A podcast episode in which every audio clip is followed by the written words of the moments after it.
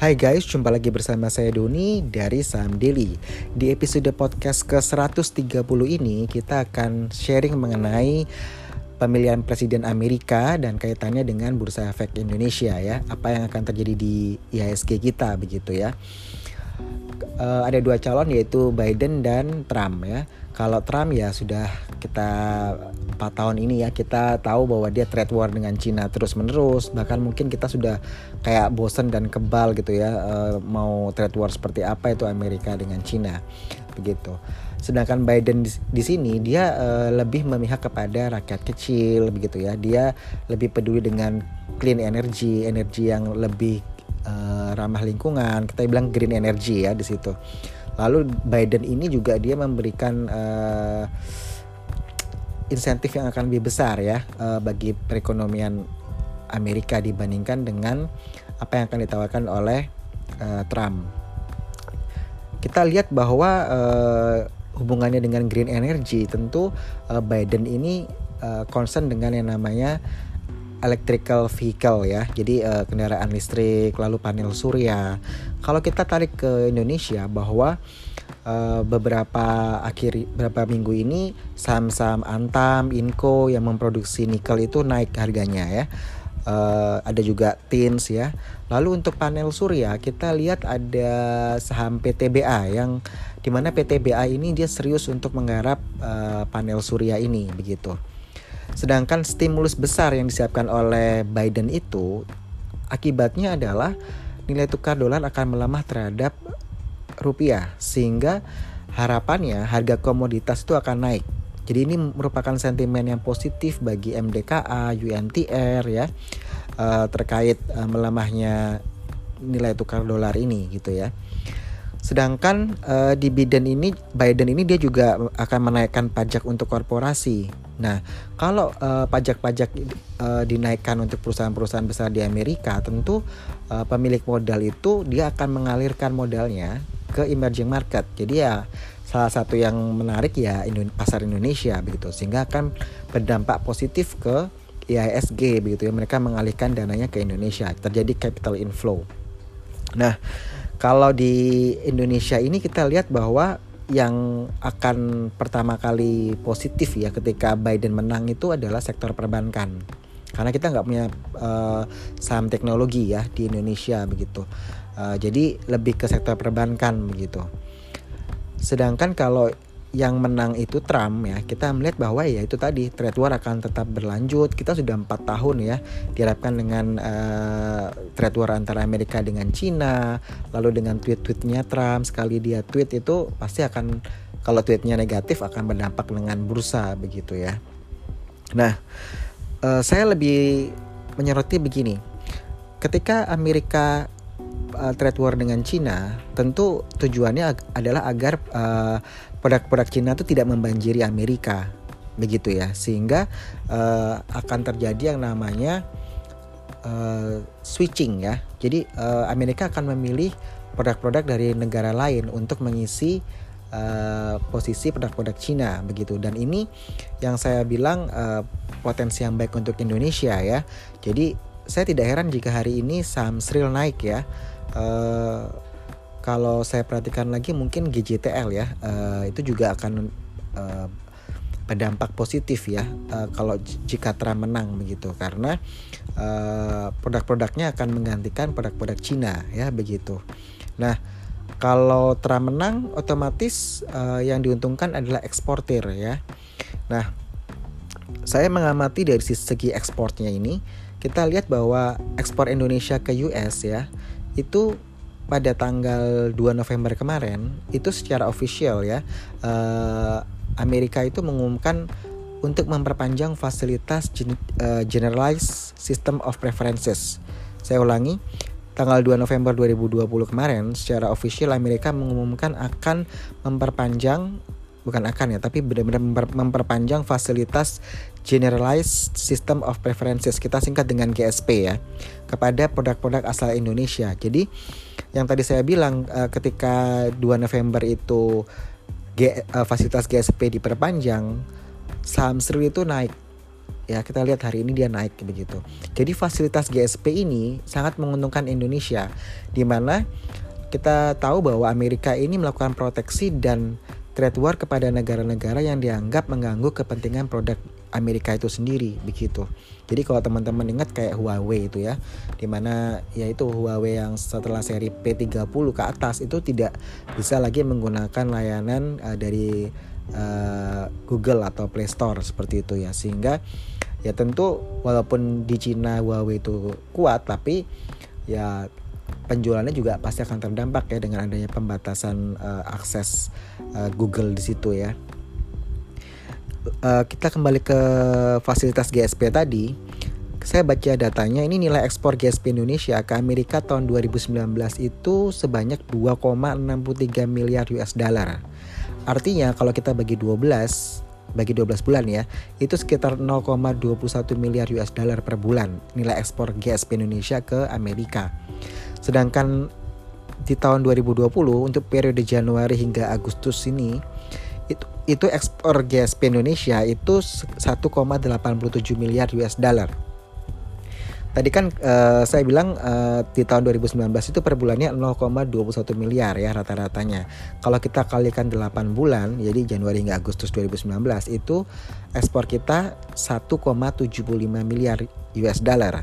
Kalau kita compare 8 bulan di 2020 yang tadi 1,87 artinya 1,75 miliar dibandingkan 1,87 miliar di tahun 2020 itu ada peningkatan ekspor sebesar 7% ya 7% peningkatannya. Nah, di tahun 2020 ini Indonesia itu merupakan negara eksportir eksportir GSP terbesar kedua ya uh, setelah Thailand ya. Di mana Thailand itu GSP-nya ke Amerika itu di 2,6 miliar US dollar seperti itu. Jadi memang uh, karena Amerika perang dengan perang dagang dengan Cina, ini Indonesia diuntungkan sebenarnya dari sisi eksportirnya ya, dari segi dari segi ekspor ya. Kalau kita lihat lebih detail lagi, ada beberapa jenis barang ekspor dalam skema GSP yang uh, mengalami kenaikan signifikan, yaitu furniture. Itu dia naik 221%, saya ulangi, produk furniture itu naik 221% dengan angka 243,1 juta US dollar ya yang kita ekspor.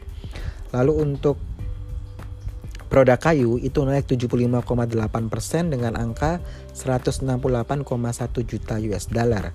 Jadi kalau teman-teman lihat uh, di furniture yang tadi naik 221% itu saya nggak heran karena uh, kalau kita perhatikan saham Wood ya WOOD yang dia ekspor ke Cina, eh sorry, yang dia ekspor ke Amerika jadi saya ulangi ya, saham Wood itu ya WOOD itu dia ekspor furniture ke Amerika itu harga sahamnya sudah menembus MA 200-nya ya.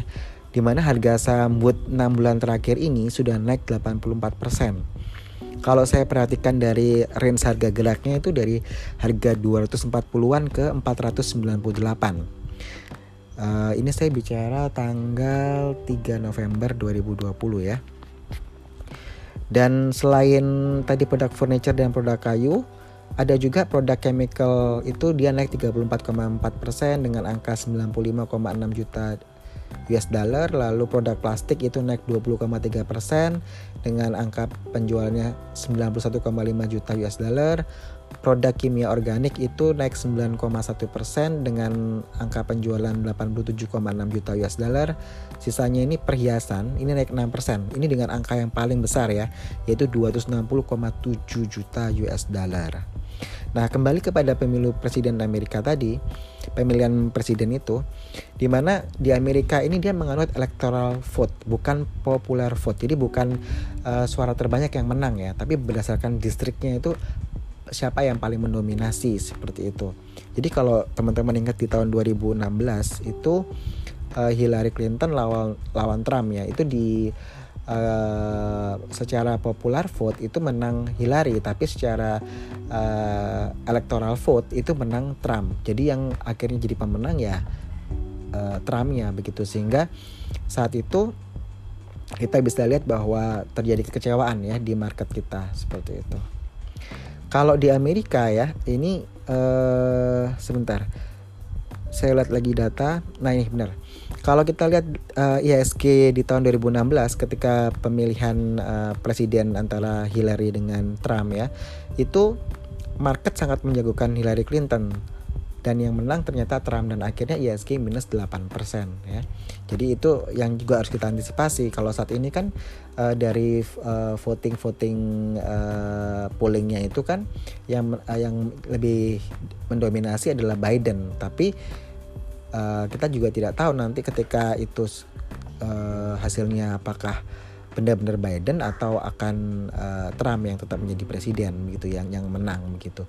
Jadi uh, kita harus siap-siap juga jangan over apa ya terlalu uh, berharap banyak begitu ya nanti terlalu optimis rupanya nanti hasilnya uh, jadi tidak sesuai apa yang kita inginkan marketnya koreksi kita kaget begitu ya. Nah, kalau di Amerika biasa kita lihat uh, ketika pemiluan uh, ketika pemilu presiden sudah ada hasilnya itu saham-saham teknologi yang punya market cap besar itu yang akan uh, mengalami kenaikan ya harga sahamnya gitu. Lebih cenderung uh, apa kita bilang bullishnya lebih bullish banget strong bullish. Sedangkan di Indonesia kita lihat bahwa uh, perbankan itu merupakan uh, yang apa ya yang mendominasi ISG kita karena market capnya itu besar. Kita lihat kalau seandainya uh, Biden menang, ini kita akan uh, lebih fokus ke sektor-sektor perbankan yang akan uh, cepat uh, bullishnya begitu ya, terutama BBCA, BBRI, BMRI ya. Hari ini saja BMRI ini sudah menembus MA 200-nya ya karena uh, ada berita bahwa Biden ini lebih mendominasi dari segi polling ya. Uh, belum real uh, electoral electoral vote-nya itu siapa yang menang kita belum tahu ya. Tapi market sudah uh, happy gitu ya sudah antusias begitu untuk uh, lebih berpihak kepada Biden begitu. Saya lihat ke data untuk uh, penguasa market cap terbesar ya, uh, di mana di IHSG kita uh, di akhir 2019 itu ada BBCA, BBRI, TLKM, BMRI, UNVR, ASI, ASII ya, HMSP dan TPIA. Ini 1 2 3 4 5 6 7 8 lalu ada sebentar saya lihat lagi ada BBNI, ada BRPT. Jadi ada 10 saham yang memang memiliki market cap terbesar di IISG di di periode akhir 2019. Kalau saya mau rinci ya, BBCA itu dia 816 triliun market capnya, lalu BBRI di 537 triliun, Telkom di 393 triliun, triliun BMRI di 355 triliun, UNVR di 320 triliun lalu Astra ya ASI ini di 280 triliun. HMSP di 244 triliun. TPIA di 185 triliun. BBNI di 145 triliun. Dan BRPT di 134 triliun. Jadi ini 10 saham terbesar yang menguasai uh, eh, ISG kita ya. Sedangkan di Oktober 2020, akhir Oktober 2020, kita lihat komposisinya berubah ya, di mana tetap nomor satu itu adalah BBCA dengan 707 triliun, lalu BBRI di 410 triliun, UNVR itu naik ke nomor 3, eh, menggantikan Telkom ya, di 299 triliun, BMRI tetap di nomor 4 itu dengan 267 triliun, Telkom di nomor 5 ya, di 260 triliun, lalu Astra di 220 triliun, HMSP di 165 triliun, TPIA di 143 triliun, ICBP di 113 triliun, SMMA di 104 triliun. Jadi kalau kita lihat market cap 2019 dengan 2000 uh, eh, dengan Oktober akhir Oktober 2020 ini saham Telkom ini dia uh, di dari urutan 3 di tahun 2019 turun ke urutan 2 3 4 5 ya, urutan 5. Dengan di 2019 dia market capnya 393 triliun di 2000 di akhir Oktober 2020 dia di 260 triliun. Lalu ada dua saham yang keluar dari 10 besar market cap yaitu BBNI dan BRPT ya. Saya bahas BBNI dulu ya.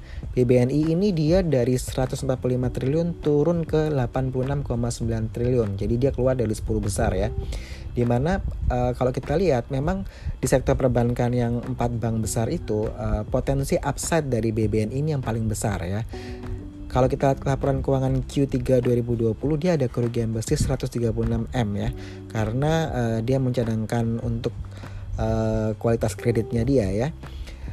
Kalau kita lihat prediksi BBNI ini hingga akhir tahun itu laba bersih 4,6 triliun ya di bawah ekspektasinya yang 6,1 triliun. Uh, memang BBNI ini salah satu yang kita senang senangi saat ini karena memang secara valuasi dia yang paling affordable dibandingkan uh, eh, BBCA, BBRI maupun BMRI ya. Jadi uh, tinggal tunggu sabar aja buat teman-teman yang ada hold BBNI seperti itu ya. Lalu saham kedua yang keluar dari 10 besar market cap di, dari tahun 2019 itu adalah BRPT ya. Di mana dia dari market cap 134 triliun dia turun ke 84,05 triliun. Jadi dua saham ini BBNI dan BRPT ini digantikan oleh ICBP ya dengan market cap 113 triliun dan SMMA di 104 triliun market capnya. Uh, saya lanjut ke US President Election. Tadi saya sebutkan ya bahwa presid, uh, bahwa calon presiden uh, Biden ini dia lebih berpihak ke masyarakat kecil. Jadi dia lebih ke kesehatan ya dia pro dengan uh, Obamacare ya kalau di Indonesia eranya Pak Jokowi dulu itu uh, BPJS ya jadi kalau di Amerika saat itu dari Partai Demokrat itu uh, Obama meng, apa ya membuat program yang namanya Obamacare di situ ya. Sedang dan di Biden ini juga sama, sama-sama dari Partai Demokrat di mana dia lebih uh, aware, lebih fokus juga dengan kesehatan ya. Jadi lebih kepada rakyat kecil seperti itu. Sedangkan kalau kita lihat Trump dia COVID aja dia nggak peduli begitu ya. Jadi dia kurang terlalu peduli dengan kesehatan kalau kita tarik ke Indonesia ya, uh, jadi saya akan selalu selang-seling ya Indonesia, uh, Amerika, Indonesia, Amerika, Indonesia seperti itu. Selama pandemi COVID-19 ini kita lihat bahwa saham-saham yang bergerak di kesehatan ini mengalami peningkatan harga yang sangat signifikan ya.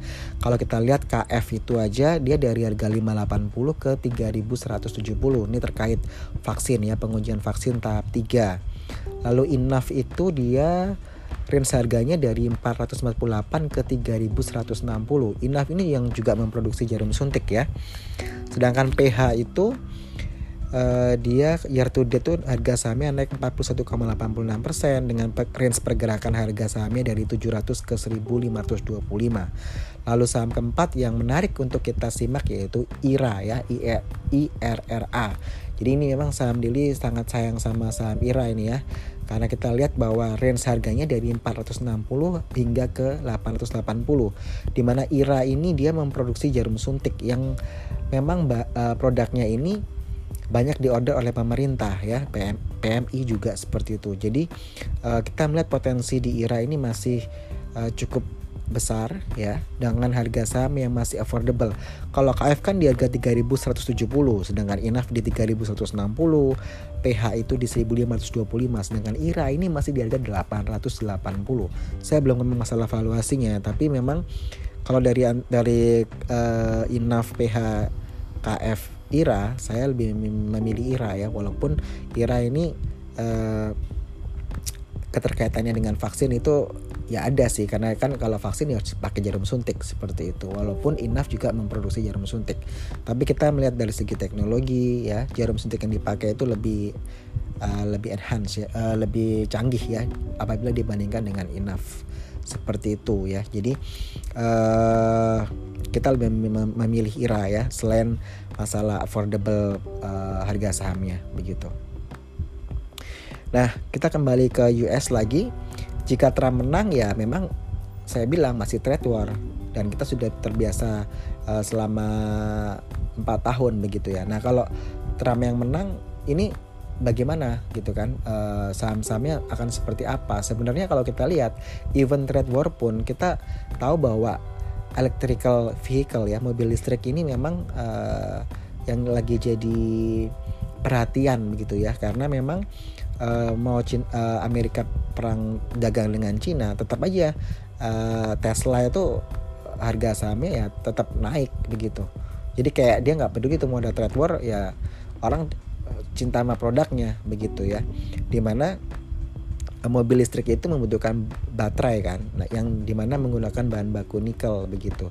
Sehingga kalau kita lihat tadi saya sempat di awal-awal singgung masalah Inco dan Antam ya memang kalau kita lihat bahwa Inco ini harga sahamnya bergerak dari 100 eh, 1440 saya ulangi ya dari 1440 ke 4230 sedangkan Antam itu dari harga 348 ke 1110 jadi kalau anda yang kita kalau dari di saham daily itu di monthly recommendation itu kita sudah uh, floating profit ya uh, kisaran 40 persenan ya di Antam kalau saya tidak salah ya uh, ya sekitar 40 persenan di situ. Belum lagi ya, uh, kita juga uh, membaca bahwa Tesla akan membangun pabriknya di Indonesia terkait baterai mobil listriknya itu. Cuman kita belum tahu apakah Indonesia yang akan dipilih atau India ya. Jadi uh, masih ya belum terlalu pasti. Tetapi harga sahamnya untuk Inco dan Antam ini sudah naik ya. Nanti saya akan bahas mengenai nikel ini uh, lebih dalam lagi ya. Nah, kalau Tesla itu sendiri dia kan uh, produksinya 200 ribu unit per tahun ya. Nah, jadi kalau yang model S itu sekitar satu miliaran ya harganya. Lalu dia keluarin model terbaru yaitu yang model 3 itu di harga 300 jutaan. Nah tentu dengan Tesla memproduksi mobil listrik yang lebih terjangkau harganya, pasti permintaannya juga akan meningkat ya. Uh, kita lihat bahwa satu mobil itu dia perlu sekitar 30 hingga 35 kg, nikel ya untuk uh, produksi baterainya begitu. Nah, kita lihat Indonesia sendiri itu punya cadangan nikel sangat besar ya miliaran ya, sehingga uh, ini uh, menarik ya uh, untuk Tesla untuk uh, membangun pabriknya di Indonesia begitu. Di mana targetnya Tesla ini bisa mencetak 500 ribu hingga 1 juta mobil listrik.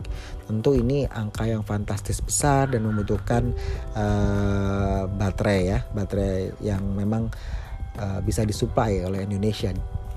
Ini tergantung dari teknologinya, jadi tinggal pemindahan teknologi aja ya, karena bahan bakunya kan dari Indonesia begitu. Kalau kita lihat bahwa produksi biji nikel Indonesia itu sebanyak 800 ribu ton nikel di tahun 2019 ya.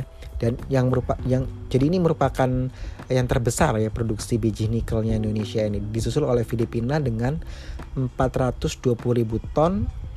Lalu Rusia itu 270 ribu ton. New Caledonia itu sebesar 220 ribu ton nikel. Nah, memang secara global Indonesia ini sebagai produsen nikel terbesar di tahun 2019 ya, yaitu 800 ribu ton nikel. Kalau kita baca dari data Badan Geologi Sumber Daya dan Cadangan Nikel yang dimiliki Indonesia ini hingga Juli 2020 total neraca sumber daya biji nikel Indonesia itu mencapai 11,88 miliar ton. Sedangkan total sumber daya logamnya, logam nikel itu sebesar 174 juta ton. Jadi uh, ini kita belum bicara cadangan ya. Kalau cadangannya itu biji nikel hingga Juli 2020 itu tercatat 4,34 miliar ton. Sementara untuk total cadangan logam nikelnya itu 68 juta ton. Jadi ini datanya dikumpulkan dari 328 lokasi di Indonesia. Jadi memang kita sangat kaya akan nikel ya. Baik biji nikel maupun logam nikel. Jadi harapannya ini agar produk dari nikel ini bisa dikembangkan lebih jauh. Jadi dari biji nikel sampai ke baterai lithium nanti akan bisa digunakan ya uh, mau itu untuk uh, kita bilang mobil listrik apakah itu ponsel mungkin ya kan? Ya kita ada potensi besar di situ karena kita punya cadangan yang besar. Jadi kalau di tahun 2014 ya yang menguasai produsen apa uh, produksi nikel di Indonesia itu kan Inco ya PT Vale Indonesia Tbk ini VAL biasanya kita bacanya VAL ya dengan uh, mencapai 77% dari produksi logam nikel nasional. Jadi Inco ini mendominasi ya. Nah, sekarang itu sejak tahun 2018 itu posisi Inco ini sudah digantikan oleh PT Indonesia Morowali Industrial Park ya. Uh, biasa kita singkat IMIP. Jadi PT Indonesia Morowali Industrial Park ini atau IMIP ini yang saat ini menjadi pemain terbesar di industri nikel Indonesia dengan Persentasenya mencapai 50% sejak 2018. Jadi kalau 2019 itu 77% dipegang Inco, sekarang sudah dikuasai oleh IMIP ya. Nah, di 2018 ini IMIP, IMIP sebesar 50%, lalu Inco itu 22%, Virtue Dragon itu 11%, Harita 16 eh Harita 6%. Saya ulangi ya.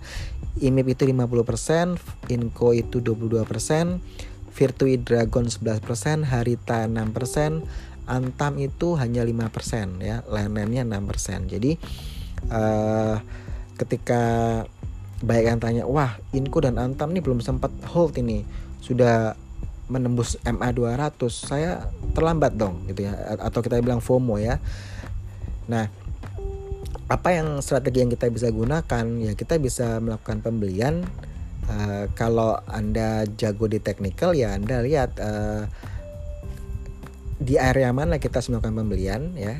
Kalaupun anda, aduh saya awam nih soal uh, technical, uh, kita sarankan ya pakai modal eh, modal sorry model piramida ya. Jadi anda misalkan anda modal 100 juta ya anda jangan langsung full 100 juta mungkin anda masuk 10 juta dulu sisa dana 90 juta. Itu 10 juta itu kan berarti 10 persennya ya. Nanti ketika misalkan wah harga inco turun lagi nih. Nah itu anda tunggu penurunannya begitu ya. Misalkan uh, turun 25% baru anda masuk averaging down anda uh, uh, pukul di 30 juta begitu ya. Jadi Anda sudah total masuk 40% di situ. Masih ada eh, uh, 60 juta lagi yang Anda bisa. Jadi model pira, uh, model piramida ini makin ke bawah makin besar lot yang Anda beli ya. Karena harganya juga makin murah, lotnya makin banyak dengan dana yang lebih banyak pula Anda Anda pakai ya. Seperti itu.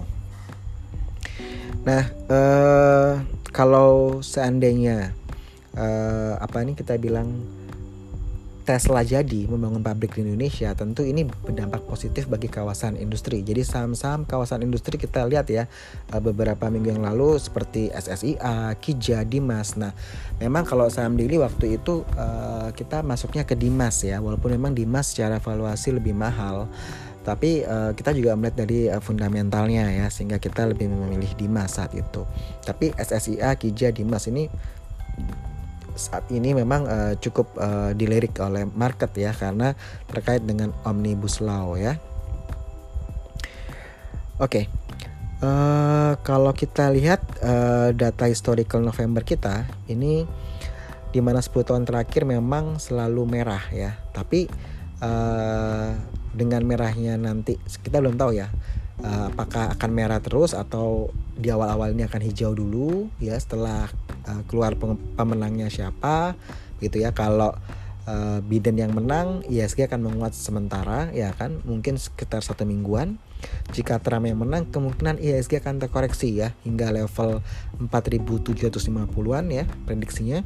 Jika Biden yang menang bisa ISG menguat hingga 5500-an ke atas begitu. Nah karena kita lihat bahwa secara historical biasanya efek kemenangan ini ya nggak terlalu lama satu mingguan gitu lantas uh, di November itu akan terkoreksi lagi. Jika memang terkoreksi maka sementara kita bisa uh, keluar dulu. Dalam arti saham saham-saham yang mungkin anda lebih banyak di portofolio yang di luar sektor consumer Anda bisa jual dulu ya. Lalu Anda masukkan ke sektor consumer jadi karena memang uh, kita lihat bahwa ketika uh, terjadi koreksi itu biasanya consumer ini yang merupakan defensif ya. Itu uh, lebih diminati begitu ya. Kalau kemarin kita lihat bahwa begitu yang pasarnya merah semua eh ada satu saham yang tetap strong ya uh, di sektor consumer. Jadi uh, kalau merah nantinya ya seandainya merah karena emang tahun 2020 ini susah diprediksi ya uh, sangat anomali karena uh, terkait covid ya. Jadi uh, susah untuk kita uh, oh ini pasti begini, oh ini pasti begini. Jadi kita mungkin ya kalau trading ya kita tetap dengan trading plan kita lalu yang saya juga uh, selalu bilang bahwa di tahun 2020 ini ya tahun investing gitu ya. Lebih banyak porsi investing dibandingkan dengan trading karena banyak saham-saham yang lagi terdiskon gitu ya. Ambil contoh lah ya GGRM, HMSP, Telkom itu kan harga sahamnya ter, uh, terkoreksi cukup dalam ya. Belum lagi kalau kita lihat uh, yang menarik BBNI juga ya itu juga masih murah seperti itu. Jadi uh, secara teknikal itu ya uh, murah saya bilang kalau di bulan November jadi selain consumer kita uh, kita lepas yang lain kita masuk ke consumer seandainya merah ya uh, lalu kita amati juga saham-saham uh, coal ya CPO itu menarik ya CPO udah di atas 3000 ya kalau kita lihat harganya ya. Jadi kalau dia bisa tembus lagi bisa mencapai 4000 nah itu booming banget tuh CPO ya. Uh, terutama ketika pemerintah kan benar-benar serius untuk mengharap dari B30 ke B100 ya seperti itu. Kalau cool ya tentu hubungannya dengan musim dingin ya. Uh, kita lihat bahwa China dan India itu uh, merupakan konsumer terbesar ya. Di mana uh, Australia mengurangi produksi batu baranya. Tentu ini uh, sangat positif bagi Indonesia ya. Saham-saham seperti Indi, Adro, PTBA itu menarik untuk kita amati. Cuman kapan kita masuk? Nah itu kita uh, lihat lagi secara teknikal, secara volumenya juga ya. Jadi uh, saya selalu melihat itu uh, kalau kita bilang jangka pendek ya kita lihat teknikalnya ya. Uh, kita lihat teknikal kita lihat bandarmologinya seperti apa lalu foreignnya bagaimana itu kita kombinasi di situ. Tetapi misalkan nih oh sektor coal ya kita eh, nggak asal masuk juga gitu ya. Kita tentu lihat fundamentalnya karena kita kombinasi ya dari beberapa ana analisa itu kita selalu kombinasi. Kita nggak pernah pakai satu acuan saja seperti itu. Jadi ini cukup panjang. Saya nggak tahu ini berapa menit uh, untuk podcastnya tapi semoga ini uh, apa ya bisa memberikan insight buat teman-teman semua. Dan oh ya ini saya juga uh, menjawab sekalian deh pertanyaan dari teman-teman di Instagram Saham Daily DM kita. Kok uh, bulan Oktober ya nggak ada podcast? Ya betul. Memang Oktober kita nggak produksi podcast sama sekali. Kita masih uh, fokus di revisi materi training ya. Jadi seharusnya ini November udah selesai tapi kita agak mundur lagi mundur lagi uh, karena keterbatasan waktu sebenarnya ya. Jadi mohon maaf sekali. Semoga uh, podcast yang kali ini episode 130 ini sedikit banyak bisa uh, menjawab pertanyaan teman-teman yang banyak banget ya di DM kita. Uh, ya ini kayak misalkan saya udah rangkum dari sektor uh, komoditas lalu ada tadi dari segi perbankan ya. Uh, lalu tadi sempat juga saya singgung soal uh, sektor kesehatan ya.